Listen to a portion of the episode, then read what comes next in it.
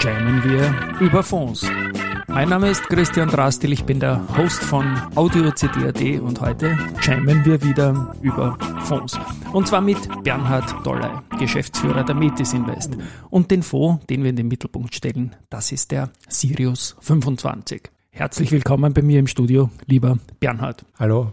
Die Metis, die gibt es, glaube ich, seit zehn Jahren jetzt und ihr gehört zur Merkur-Versicherung, aber bitte in eigenen Worten. Ganz genau. Also die Metis wurde 2014, Ende 2014 gegründet von mir und einem Kollegen. Und ähm, genau, wir sind eine 100%-Tochter der Merkur-Versicherung und auf das Thema Corporate Bonds, den Fonds, den du gerade angesprochen hast, ähm, das ist unser Flaggschiff-Fonds im Corporate Bond-Bereich. Ähm, auf das sind wir spezialisiert 2014 ähm, gegründet worden, habe uns selbst gegründet aus der Merkur-Versicherung raus. Na schön, dass man euch das erlaubt hat. Ne? da muss man schon ein bisschen einen Track Record gehabt haben. Ne? Das ja. stimmt. Und ähm, genau, und wir haben eben mit diesem Thema Corporate Bonds dann auch in Richtung extern beziehungsweise vor allem institutionelle Kunden geschaut, ähm, wo wir gesehen haben, dass wir einiges ähm, auf dieser Seite eben äh, richtig machen und ähm, hier schon Erfolge gefeiert haben als Spezialfonds mhm. ähm, damals und dann auch ähm, sukzessive hier in den Markt gekommen sind mit, mit äh, dem Publikumsfonds. Ja. Metis hat drei Milliarden Euro Assets under Management circa. Wir sprechen über den Sirius 25 und da geht es um mehr als 350 Millionen Euro per Stichtag 31.12. Und ich werde mich jetzt überhaupt in unserem Gespräch über den Sirius 25 auf diesen Stichtag Ende 2023 beziehen. Dann fangen wir mal an. Ein Euro Corporate Bond Fund. Name ist Programm, glaube ich, mit mehreren Versatzstücken. Aber was ist denn da die Anlagestrategie? Also vielleicht äh, ganz kurz noch kommend auf die drei Milliarden, auf die du ja. mich gerade angesprochen hast. Ähm, da ist natürlich nicht alles sozusagen in Fonds. Ähm, wir verwalten generell das Vermögen der Merkur-Gruppe. Ähm, das ist die Merkur in Österreich, äh, aber auch in Kroatien und in Slowenien. Ähm, und ein Großteil oder ein, ein Teil davon ähm, wird eben in Unternehmensanleihen, also in Corporate Bonds investiert und ähm, der Fonds, den wir eben auch äh, extern anbieten, ist eben der Sirius 25, der sich eben auf Euro denominierte. Also alles, was in dem Fonds investiert wird, sind Euro-Anleihen, aber von globalen Unternehmen. Und ähm, hier im Investment-Grade-Bereich, ähm, wir haben zwar eine kleine offene Quote, wo wir auch nicht geratete Anleihen kaufen dürfen, aber der Großteil ist ähm, wirklich im Investment-Grade-Bereich, also gute Bonität von Unternehmensanleihen. Und das breit gestreut eben gegen einen marktüblichen Index. Mhm. 1998 bereits ist der Fonds gegründet worden. Er ist im Vorjahr 25 Jahre alt geworden, aber ich denke, er heißt nicht deswegen Sirius 25. Wie, wo kommen die 25 her? Die, na, generell der Name Sirius kommt eigentlich aus einer Spezialfondsreihe ähm, der KAG, also der Gutmann KAG. Mhm. Und äh, die 25 ist einfach eine fortlaufende Nummer. Ähm, seit neuesten, weil die institutionelle Anteilsklasse genau 25 Basispunkte kostet, okay. ähm, haben wir hier auch einen Bezug noch zusätzlich. Aber Sirius 25 ist eigentlich ein Fantasiename sozusagen, den wir eigentlich gelassen haben, weil wie gesagt, der Fonds war lange Spezialfonds. Ähm, ich bin 2009 in, in die Merkur gekommen ähm, und habe dort die Veranlagung übernommen und damals haben wir auch sozusagen die Strategie ein bisschen verändert und seit 2010 besteht die Strategie eben in diesem Fonds so, wie wir sie jetzt machen. Ähm, auf die Strategie werden wir dann eh noch äh, näher eingehen. Und ähm, genau, und den Fonds haben wir dann 2015 in einen Publikumsfonds äh, umgewandelt und ähm, eigentlich seit 2010 fahren wir die jetzige Strategie. Mhm. Das heißt, zehn Jahre auch mit der Metis. Den Fonds habt ihr dann im Jahr 1 zum Publikumsfonds gemacht. Ein Stück wird bei einem, bei einem Bondfonds immer so um die 100 Euro kosten. Und das ist dann auch die Stückelung für einen Privatanleger. Ne? Ganz genau. Also wir haben auch genau für den Privatanleger eine Retail-Share-Klasse ja. und die kann man ab einem Stück und circa 100 Euro erwerben. Und es gibt dann Ausschütter, über den werden wir jetzt im Schwerpunkt sprechen und auch eine tesorierende Variante. Ganz genau, ja. Ganz genau. Gut, du, dann gehe ich mal weiter. Wir haben jetzt Anleihenmärkte und Da wissen wir ja, dass die jüngere Vergangenheit zumindest sehr volatil war. Das Jahr 2022 wird jetzt nicht unbedingt Beifallklatschen gebracht haben. 23 war wieder super. Sprechen wir doch bitte am besten über beide Jahre. Gerne. Also 22 war wirklich so ähm, der Worst Case, den man sich als, als Anleiheninvestor vorstellen kann. Ähm, diese 300 Basispunkte, also drei Prozent, die der Zins damals in, in einem Jahr gestiegen ist. Im Endeffekt sind wir jetzt da ja auf ähm, vier Prozent Leitzins. Ähm, ist es, das, das ist etwas, was man als, als Fondsmanager wahrscheinlich im Anleihenbereich ähm, einmal im Leben überhaupt erlebt. Ähm, und äh, das war wirklich dieses Once in a Lifetime, ähm, wo man noch dazu sagen muss, dass ja ähm, auch die gut oder die starken Anleihen wirklich alle so Situation gehabt haben, dann eher mit Aktienperformances von minus 10, minus 15, teilweise bei langen Staatsanleihen sogar minus 20 Prozent in dem Jahr gemacht haben. Ähm, also das wünscht man sich nicht, trifft natürlich gerade die Anleiheninvestoren ganz stark und da kann man sich auch dem Markt ganz schwer nur entziehen. Natürlich kann man Duration kürzer gehen, ähm, also sprich äh, eher kürzere Anleihen kaufen, aber ähm, auch da sozusagen ist man dann auf der Zinsseite investiert und hat hier Rückschläge hinnehmen müssen. Im Gegensatz dazu hat man dann gesehen, okay, irgendwo bildet sich schon ein Zinshoch im Jahr 2023 und ähm, wie es so ist am Kapitalmarkt, ähm, schlägt immer das Pendel in die eine wie auch in die andere Richtung. Und wir haben dann ähm, speziell im November und im Dezember 2023 eigentlich ähm, die, den genauen Gegensatz zu dem gesehen, was wir das Jahr davor gesehen haben, ähm, nämlich starke, gerade im mittelfristigen Bereich, starke Zinssenkungen beziehungsweise Zinssenkungsfantasien, die dann in den Markt eingepreist haben und so ähm, war die Performance 2022 deutlich negativ, aber 2023 eigentlich deutlich über unseren Erwartungen. Und fairerweise muss man auch sagen, dass die Jahre davor ja von sehr guter Entwicklung an den Bondmärkten gekennzeichnet waren, weil die Sekundärmarktrenditen natürlich immer mehr gefallen sind, um dann diese epochale Gegenbewegung zu machen. Sprechen wir mal zu eurer, über eure Performance gegen die Benchmark und die erste Frage, welche Benchmark zieht ihr da heran? Genau, also wir haben da diesen breiten Euro-Unternehmensanleihe Benchmark, ähm, das ist der iBox Euro Corporate ähm, ist eine Standard-Benchmark eigentlich in diesem Bereich. Und also gerade wenn wir über das Jahr 2023 äh, sprechen, sind wir da sehr stark äh, äh, durchgekommen mit ähm, deutlich über Benchmark, also wir haben fast ein Prozent Nachkosten ähm, die Benchmark outperformt, ähm, was für einen Anleiheninvestor, der doch ziemlich Benchmark nah ist, ähm, sehr, sehr viel ist. Und vor allem hat der Benchmark auch nicht so viele Kosten. Ne? Das muss man genau, auch dazu sagen. Also genau. 9,18 zu 8,22 ist eine tolle Leistung ja, für das Jahr 2023. Absolut, also da sind wir wirklich sehr, sehr stolz und sehr, sehr zufrieden.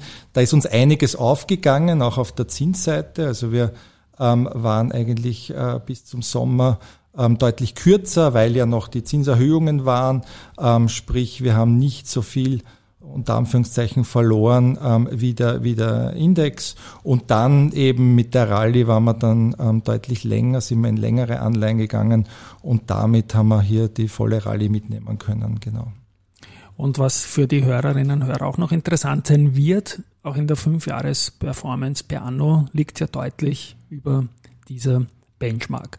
Ich möchte jetzt mit dir, Bernhard, kurz über die Zusammensetzung vom Fonds sprechen. Wie gesagt, ein Euro Corporate Bond Fund. In welche Sektoren veranlagt ihr da am liebsten? Ja, also der, die Benchmark gibt es ein bisschen vor. Also wir sind sehr, sehr gern sehr, sehr breit gestreut ähm, und, und gehen da über eben alle Sektoren, ähm, die, man, die man investieren kann, ähm, sind, wir, sind wir hier gestreut. Aber natürlich, man hat einen gewissen Schwerpunkt in den Finanzunternehmen, also in den Financials. Speziell auch die Banken ähm, haben hier ein Schwergewicht.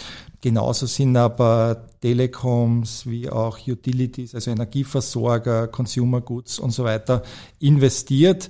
Ähm, der Schwerpunkt liegt im Finanzbereich, weil natürlich ähm, die Banken und die ähm, Versicherungen die meisten Unternehmensanleihen emittieren und damit auch sozusagen das höchste Gewicht haben. Ich habe dann euer Factsheet offen und es ist klar, dass die Benchmark natürlich keinen Cash-Anteil hat Aber euer Sirius 25 hat auch, sage ich mal, verdammt wenig mit 0,2 per Stichtag. Ist das Usus oder ist das zufällige Stichtagsbedeutung Ultimo 23? Na, das ist Strategie bei uns, mhm. ähm, speziell, weil also Cash kostet, ähm, heißt ja. Ähm, früher war das wirklich so mit dem Negativzinsumfeld, da hat wirklich Cash halten gekostet. Ähm, inzwischen bekommt man schon wieder meistens sehr magere Zinsen dafür, aber ähm, die Veranlagung in Unternehmensanleihen ist viel attraktiver und damit hilft man sich eher mit kürzeren Unternehmensanleihen, wenn man sozusagen nur kurze Laufzeiten investieren will, weil es einfach deutlich attraktiver ist, als jetzt wirklich Cash zu halten. Also weil Cash verliert dann auch gegen die Benchmark, ähm, weil die Verzinsung einfach nicht so hoch ist. Super. Jetzt haben wir über die Sektoren gesprochen. Jetzt möchte ich gerne über die Länder sprechen. 204 ähm, Produkte, Anleihen hattet ihr im Sirius 25 zum Stichtag. Aus welchen Ländern kommt, kommen diese Assets? Also wir sind weltweit investiert, so wie ich es gesagt habe, aber ähm, eben äh, in Euro denominiert. Das heißt, es sind reine Euro-Anleihen, aber eben auch von äh, Unternehmen wie zum Beispiel einer Apple aus den USA ähm, ist genauso kaufbar wie eben eine japanische Bank zum Beispiel. Also das ist sehr, sehr breit gestreut. Wir haben natürlich einen gewissen Schwerpunkt in der Eurozone, aber die Unternehmen sind wirklich weltweit und das kennzeichnet auch ein bisschen diesen Markt, dass sich der Markt der Euro-Unternehmensanleihen eigentlich in den letzten 10 bis 15 Jahren sehr, sehr verbreitert hat. Also wir haben immer mehr Emittenten, also Unternehmen, die sich hier Geld holen auf diesem Markt äh, gesehen. Und das freut uns natürlich, weil dadurch ist die breite Streuung ähm, sehr, sehr leicht möglich. Und wir haben sehr, sehr viele ähm, Unternehmen, die das erste Mal an den Markt gehen ähm, in einer Primäremission, das auch so ein bisschen unser Fokus ist. Und ähm, Unternehmen wollen immer, dass ihre Emissionen sozusagen gut laufen, sprich, dass das Geld, ähm, das eingesammelt wird, möglichst viel ist, beziehungsweise ähm, die Anleihe überzeichnet ist. Und damit ähm, schreiben sie ein bisschen mehr drauf und das freut uns natürlich und da sind wir sehr, sehr aktiv unterwegs. Also präzisierend nachgefragt, du hast eine Apple genannt, eine Euro Anleihe der Apple und keine genau. Dollaranleihe, wo es dann das Währungsrisiko hedgen muss. Also ihr kauft es nur in Euro. Genau, genau. Also weil das der, der Grund oder der Hauptgrund, und das machen wir wahrscheinlich anders als viele andere, ist, dass man sich einfach mit ähm, dann Fremdwährungen, die man unter Umständen natürlich währungssichert, aber einfach Zusatzrisiken mit ins Portfolio ähm, nimmt weil natürlich die, die äh, US-Zinskurve sich anders bewegt als eine Euro-Zinskurve. Und dadurch ähm, lassen wir das weg, weil uns das unserer Meinung nach keinen Mehrwert bringt und wir im Euro-Markt eh die breite äh, Streuung auch sehr, sehr gut zusammenbringen. Der Index hat um die 800 Emittenten. Das heißt, da hat man eine wirklich sehr, sehr breite Auswahl, über 3000 ähm, Einzeltitel, also Einzelanleihen. Also da kann man wirklich gut wählen. Und man spart sich ein bisschen Arbeit durch das Hedgen und das Rollen und auch Kosten natürlich für die Anlegerinnen Ganz wieder genau. im Endeffekt. Du hast noch was erwähnt, wo ich einhaken will, nämlich Primärmarkt. Ihr seid ein Käufer, wie ich wahrgenommen habe, der gerne am Primärmarkt tätig ist. Warum ist das so? Absolut. Ähm, also das kommt ein bisschen auch aus dem Versicherungsgeschäft. Ähm, die Versicherungen sind immer ähm, stark auf dem Primärmarkt auch unterwegs, wo neue Anleihen, neu begebene Anleihen ähm, dann gekauft werden. Und das haben wir sozusagen beibehalten auch in unseren Fonds, wo wir ähm, stark den Primärmarkt spielen, sprich Unternehmen kommen an den Kapitalmarkt, möchten eine neue Anleihe begeben und zahlen im Normalfall ein bisschen einen Aufschlag zu den bestehenden. Das machen wir uns zunutze insofern, dass wir hier eben ähm, den Primärmarkt stark nutzen bei den Investitionen. Noch dazu hat man keinen Bid-Ask-Spread, das heißt Kauf-Verkaufsdifferenz ähm, bei, den, bei den Investitionen und man kauft sozusagen, das nennt sich Reoffer, also zu dem angebotenen Kurs und hat hier keine Kauf-Verkaufsspesen drauf. Man ist in einem Pool mit anderen großen institutionellen, was natürlich auch ein bisschen wieder Sicherheit gibt, da ein vernünftiges Angebot zu haben. Wir haben noch nicht darüber gesprochen, wer die oder der Fondsmanagerin ist. Gibt es da die Person oder seid ihr ein Team? Also wir sind ein Team ähm, von fünf Portfolio-Managern sowohl Senior-Leute äh, dabei als auch wir als Geschäftsführer ähm, und äh, es ist eine Teamentscheidung. Also ähm, wir haben wirklich laufende Meetings, wo wir alle Emittenten, das ist gerade in der im, im Unternehmensanleihenbereich sehr, sehr wichtig, dass man jede einzelne Anleihe und jede einzelne, jedes einzelne Unternehmen wirklich kennt. Ähm, das besprechen wir eben laufend in wöchentlichen Meetings, aber auch die Strategie beziehungsweise wie wir uns gerade positionieren, ob eben ähm, eher länger von den Laufzeiten her oder eher kürzer, ob wir ähm, auf der Kreditqualität eher hochbonitär oder bisschen niedriger. Wir sprechen immer von Investment Grade, also von guten Bonitäten, aber auch da gibt es natürlich Unterschiede.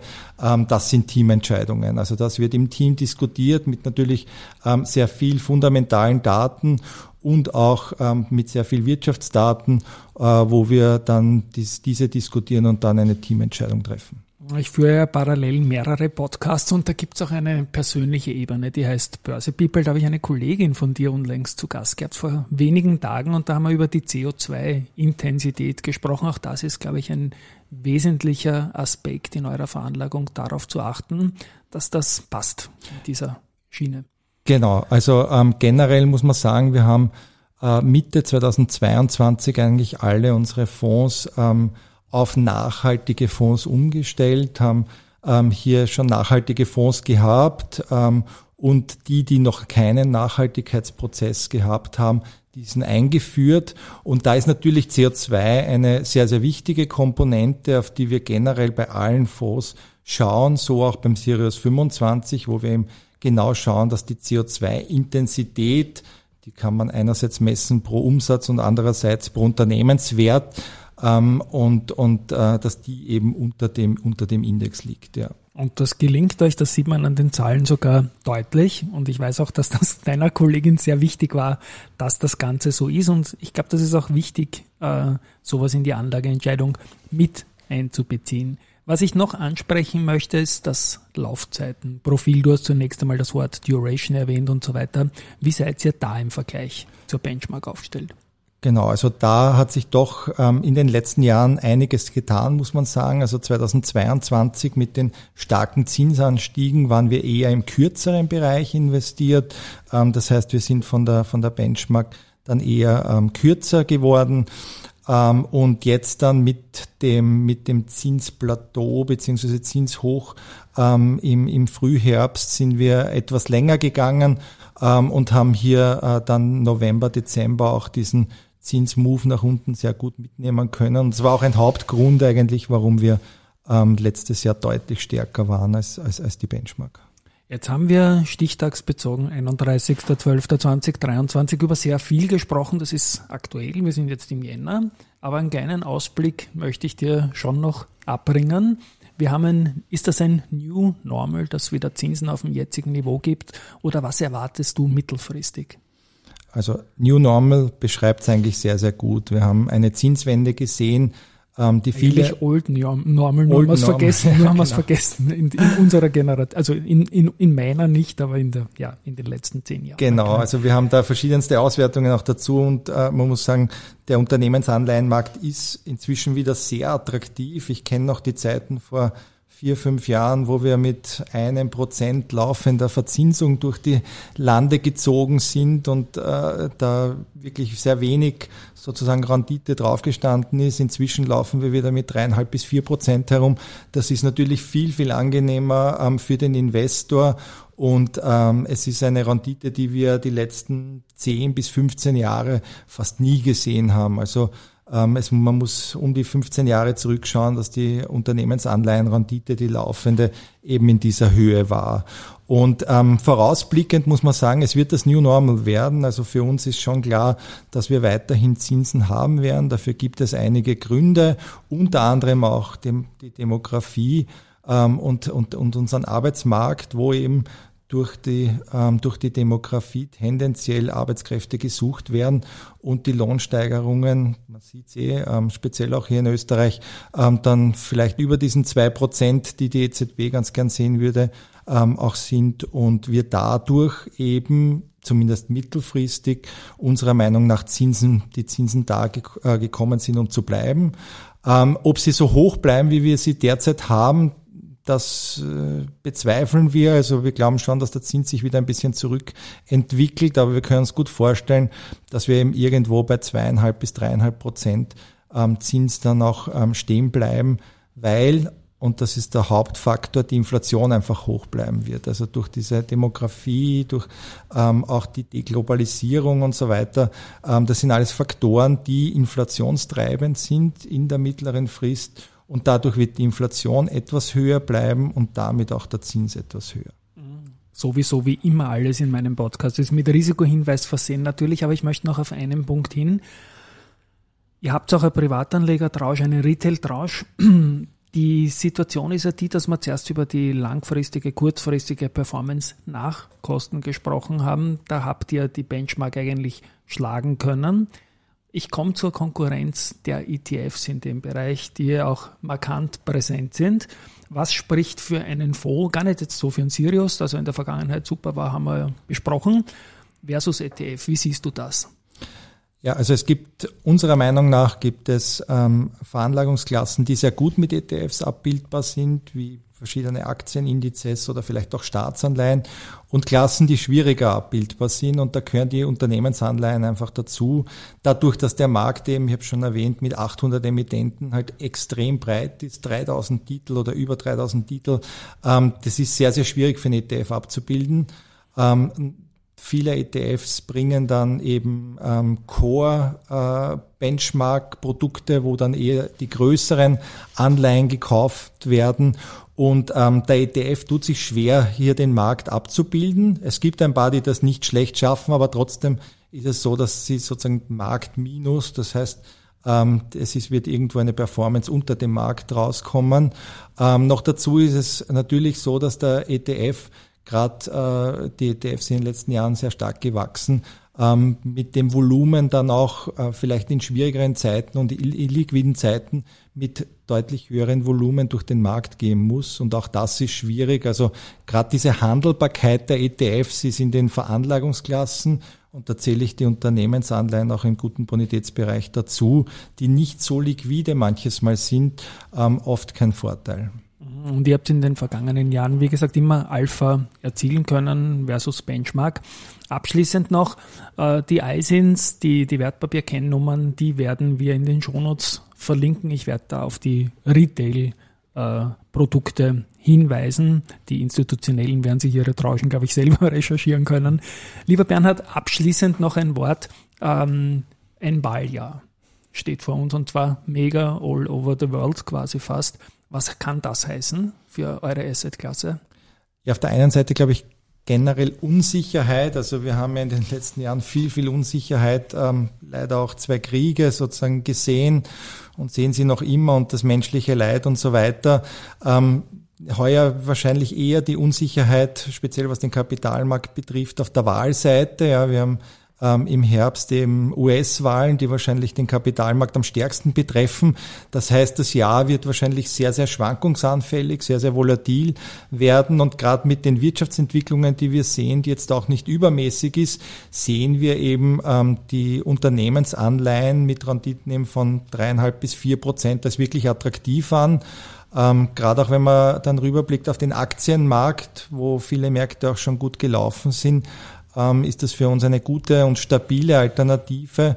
Ähm, Gerade auch mit dem Thema, dass vielleicht Zinsen jetzt auch wieder ein bisschen anfangen zu sinken, ähm, ist der Baustein sozusagen der Unternehmensanleihen für uns ähm, ein, ein ganz, ganz, ganz wichtiger. Aber das Jahr wird schwierig. Ähm, und Aber das, welches Jahr ist nicht schwierig? Ja, Rückwirkend gesehen hat es uns da oft überrascht. Aber ich glaube, das ist auch spannend, wie man das dann löst. Und das ist euch ja in der Vergangenheit nicht so schlecht gelungen. Absolut. Zehn Jahre Metis, ich darf gratulieren, darf mich bedanken für deinen Besuch und für den Deep Dive in das Euro Corporate Bond Thema auf Basis vom Sirius 25 und danke und ein Tschüss einmal an euch da draußen von meiner Seite. Mir hat viel Spaß gemacht.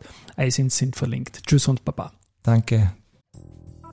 Und das war's auch schon wieder mit der Folge 2 von Jamen wir über Fonds, der Sirius 25, der Metis Invest. Tschüss und Baba.